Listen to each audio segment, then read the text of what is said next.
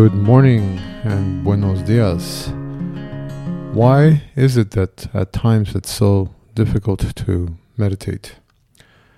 I was talking to somebody a few days ago.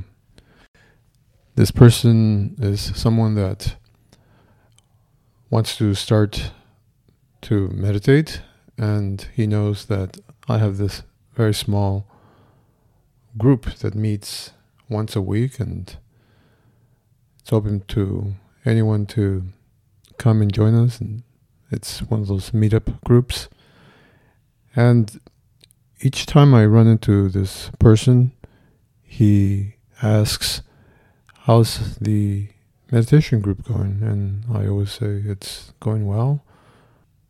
He's uh, someone that always says well i, I really want to join you. I'm going to join you this next uh, saturday and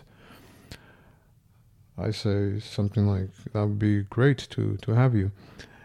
And each time I run into this person, uh, that's pretty much the, the conversation um, again and again. And this person is also the kind of person that opens up pretty quickly, especially if he feels that there's some trust there and you're willing to to listen. So, um, pretty stressful situation with this person, both with the projects that he's undertaking and with his family situation. And, um, you know, you want to be able to say to somebody like this, hey, you know, you can definitely benefit from from sitting, from meditating. But you really don't want to come across as being too inviting because this person is a Christian after all. And uh, besides, this person in the past has shared with me that he does have a morning practice, a morning ritual that he does. He reads the Bible and he sits and prays. So, hey, that's good. I want to be encouraging, and so I do encourage him to to do that. Um, and he has questions. He wants to to know what the difference between prayer and meditation is, and I have to tell him that I don't know because I mean Buddhists don't pray, uh, and so it's not something that I can speak about, right, and fairly compare. But this person is inquisitive and he wants to generally, uh, in these uh, situations when we meet occasionally like this, we do spend almost every time talking about meditation because he's very you know interested in knowing to see how he could com- compare meditation with his own prayer routine. And so I, I open up and I share with him as much as I can. And uh, I have also asked him uh, what he does specifically when he prays.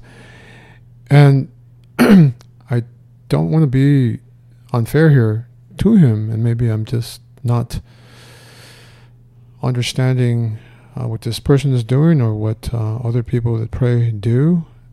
Uh, but uh, by what this person has shared with me, it just uh, amounts to, or it seems to amount to a big list of I wants. it seems that this person, after reading his Bible in the morning, sits and then has a conversation with his God and the conversation seems to go something like this. Please, God, help me with the business venture that I'm doing right now and with my partners and with all of the uh, daily obstacles that I encounter and help me to resolve them and uh, give me the strength and wisdom to be able to um, make the right, the right choices and to uh, do what I need to do and what must be done with, and with who I must do it with and uh, help me to uh, achieve this and to achieve that and to get this and get that, and uh, that's what it seems to me that it's uh, about. And I have asked him pretty straightforwardly. So do do you ever relax on that? Do you ever stop talking to God and just sit there and wait for some kind of response to come back from God to you? And um, not surprisingly, because this seems to be where we are stuck in in this conversation. It's difficult for him to stay with th- that silence at that point. And his response to me is that he does get to the point where he stops the requests and but he can't stay there long enough in silence waiting for a response back because at some point uh, he begins to to panic and at that point when he begins to to panic he starts talking to God again so that God can help him take that panic away. Now, this is the point where if you are a student and have been in front of your meditation instructor, and your meditation instructor is asking you, Hey, how's your practice going? And you start opening up, and you get to the point where you share with your meditation instructor, Oh, I've gotten to this point where where the internal chatter of my mind has quieted down and I'm beginning to experience this panicky quality, this uh, fear quality in my practice. And when you shared this with your meditation instructor, your meditation instructor probably uh, leaned forward a little bit and his eyes uh, opened up a little bit and became interested and all of a sudden what you were sharing with him or with her. And he or she may have said to you something like, Good. Oh, that's pretty good. Let's let's take a, a good look at that next time it comes up and uh, try to just stay with that for as long as you are able to. And this is pretty much the standard response from any good meditation instructor when a student shares with him or her something like this. And if there is a meditation instructor's manual with uh, any given Buddhist school, there's probably a chapter or at least a couple of paragraphs dedicated to to this where the uh, meditation instructor is encouraged to uh, share with the student that uh, that uh, quality of panicky feeling or um, uh, anxiety or fear should be, to the extent that one is able to, should be uh, looked at and felt for as long as one was able to. So the encouragement would be in uh, leaning right towards that, as opposed to shying away or uh, running away. But back to my Christian friend. This last time we were talking about this, and it got to the point where he began to share with me this part of his uh, morning ritual where he uh, stops praying and waits for response from God, and this uh, sense of panic and fear eventually is uh, overbearing. So I asked him, "Well, have you shared this with your your minister? Uh, who do you talk to that gives you feedback on these matters?" And he said, "Yes, I, I have talked to my minister about this, and he told me that uh, when this uh, happens, that it's demonic." and that I should pray to God so that God is able to uh, intervene and, and help me with that.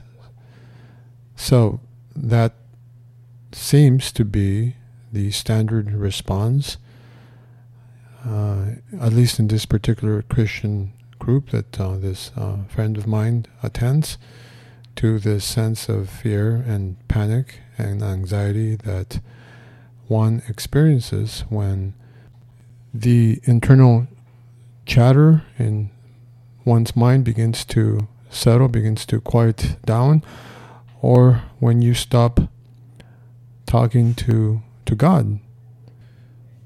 Look, I'm not attempting at all to uh, draw a comparison here between the way we as Buddhists handle this versus the way that uh, these Christians that don't know any better deal with this. Uh, that would be kind of silly to do that. Um, you know, there there is something interesting here that is worth taking a look at.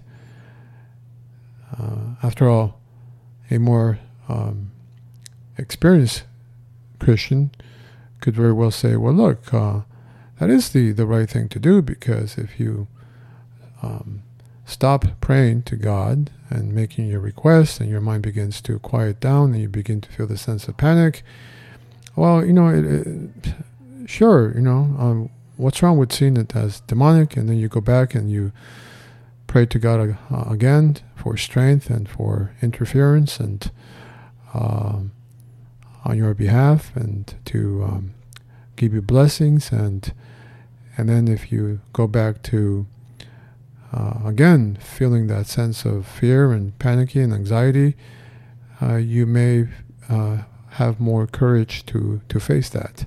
So it could go in that direction, right? And, and that would be a good direction to, to go towards. And it's not pretty different from, let's say, us as Buddhists uh, confront that fear and anxiety and, and panic. Uh, it's done differently, yes, I, I admit. It's not seen uh, as demonic, at least not in, in our Western culture. And I'm willing to bet that still in some places, right, deep in the jungles of Burma or among the uninformed uh, many masses of Buddhist uh, people in some parts of Asia, these kind of views and attitudes towards what uh, we experience are still uh, attributed to demonic forces. But the good news is that this kind of interpretation never has and uh, never will be considered, well, uh, something that any informed, learned Buddhist would find acceptable. Right? We don't see that kind of sensation, those kinds of feelings, no matter how frightful and disturbing, as being part of uh, anybody else, an external source, external forces that are invading you. We see them as manifestations of one's mind. And that we can take a good look at them directly, indeed, even befriend these sensations, that feeling, and in so doing, the power that it seems to have over us uh, begins to break up, it begins to unravel on its own. And uh, we realized that there was nothing there to begin with, that we needed to uh, be frightful about, that we needed to feel panicky about, but nonetheless we did, and that now we know how something like that should be, uh, well, dealt with, should be faced. But when it comes down to it, it's easier said than done because, after all, we are quick to draw and quick to layer on top of our experience these preconceptions. We layer on top of our experience that what is this supposed to be like? What am I supposed to be experiencing? What I should be experiencing? And this is so uh, frightful. It's so um, not the way I, I'd like it to be, and I'm so disappointed that it's like this, and therefore it it's not working the way it should be working. I'm not doing this correctly, and we begin down this uh, this path, and in in a way, you know, this is not that different from what the theist uh, behaves like with respect to God not answering those prayers, and when he relaxes and waits for God's response, and in that silence, God does respond, but it's not what this person was expecting. And so, you know, uh, something else happens. This person begins to respond to that fear, this anxiety that should be looked at, should be uh, felt, but it's not felt because um, you're too preoccupied with, right, talking to yourself about how God would have responded to you in some other fashion. And, you know, as, as, as Buddhists, and, in, in a way, we don't handle our situation much different than that. You know, we are disappointed that this sitting practice that we engage has not met our expectations, is not uh, doing for us. That um, um,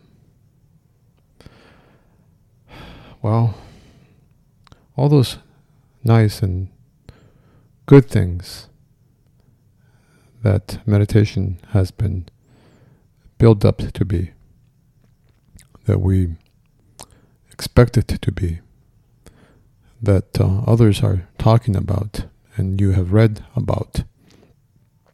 And instead of um, it being something that you feel good about, that you'd like to come back and do again, um, it's not quite like that. It's something that um, you don't want to come back and do again because,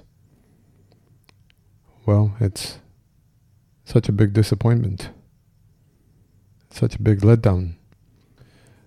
And this is, for the most part, how we spend the 10, 15, 20, 25, 30 minute sitting sessions doing.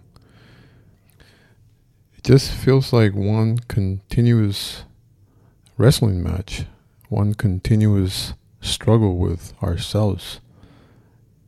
And this happens because it may not seem like it, but at um, the bottom of it, there's this this disappointment that we are working with, but not very successfully.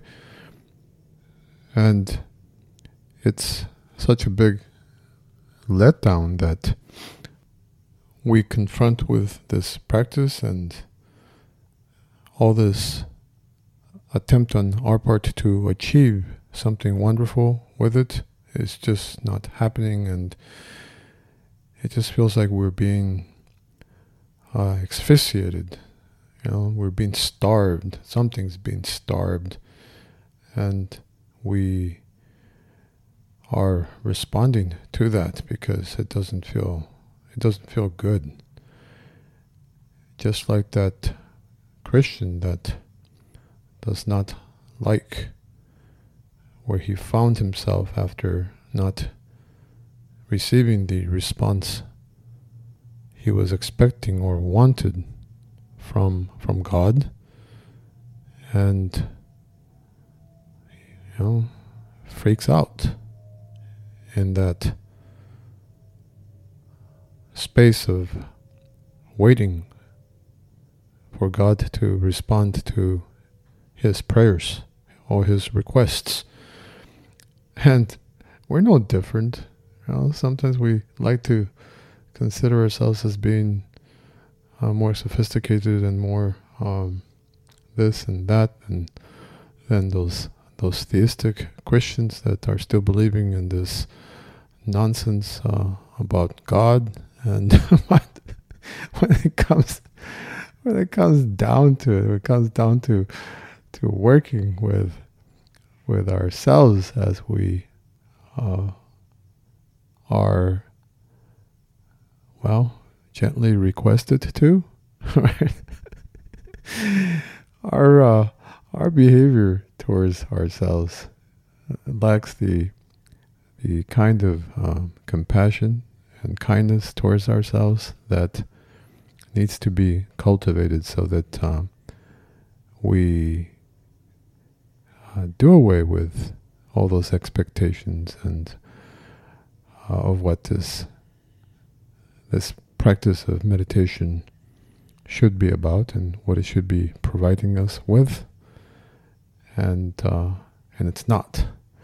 So you know so the thing to watch out for is what we do with that disappointment because this practice is is really no different than creating the conditions of for an experiment just like scientists do and you're you're measuring some uh, output some result after having set up right? The right situation for uh, that forms the basis of the experiment.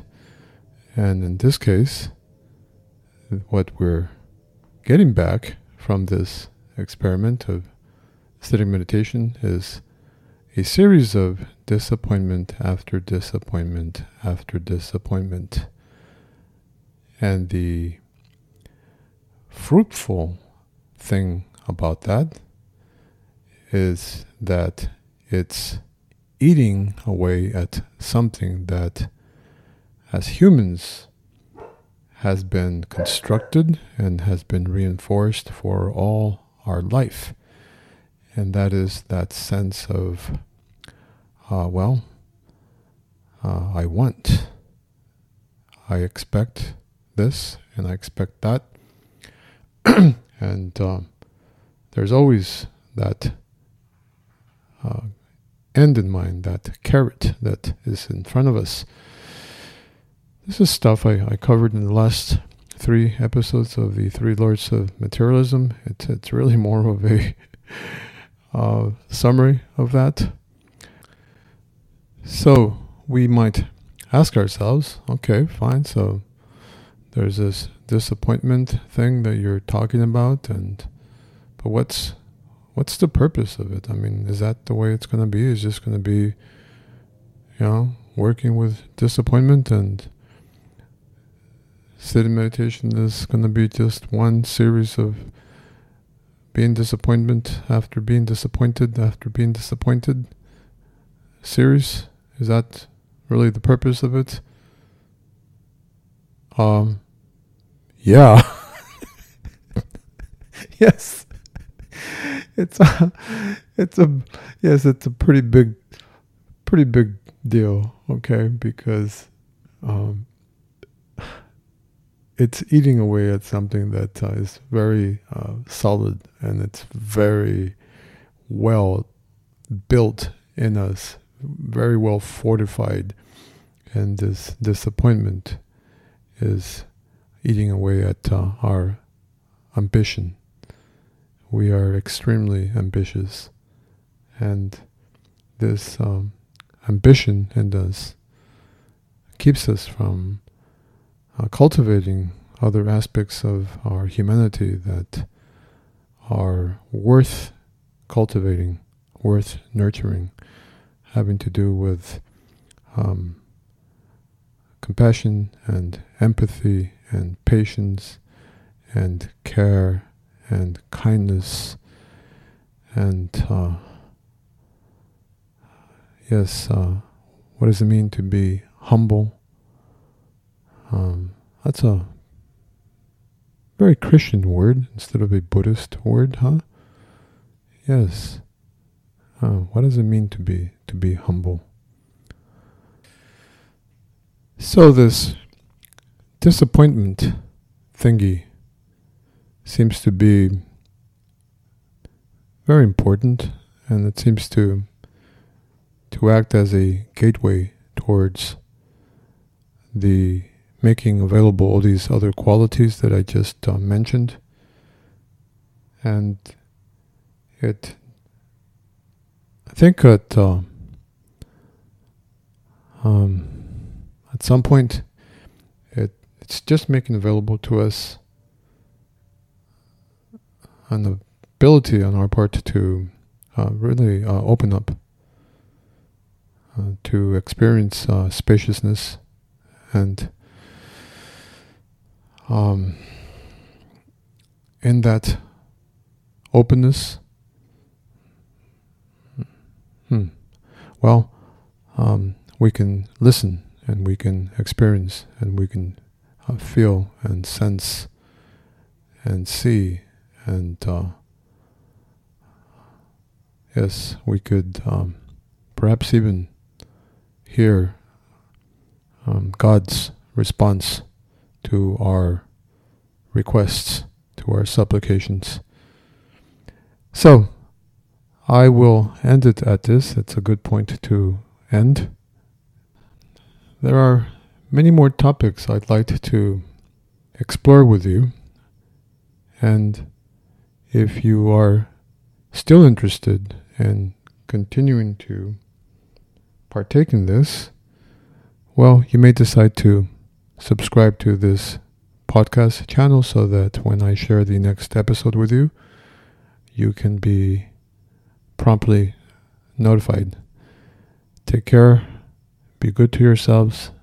Until next time.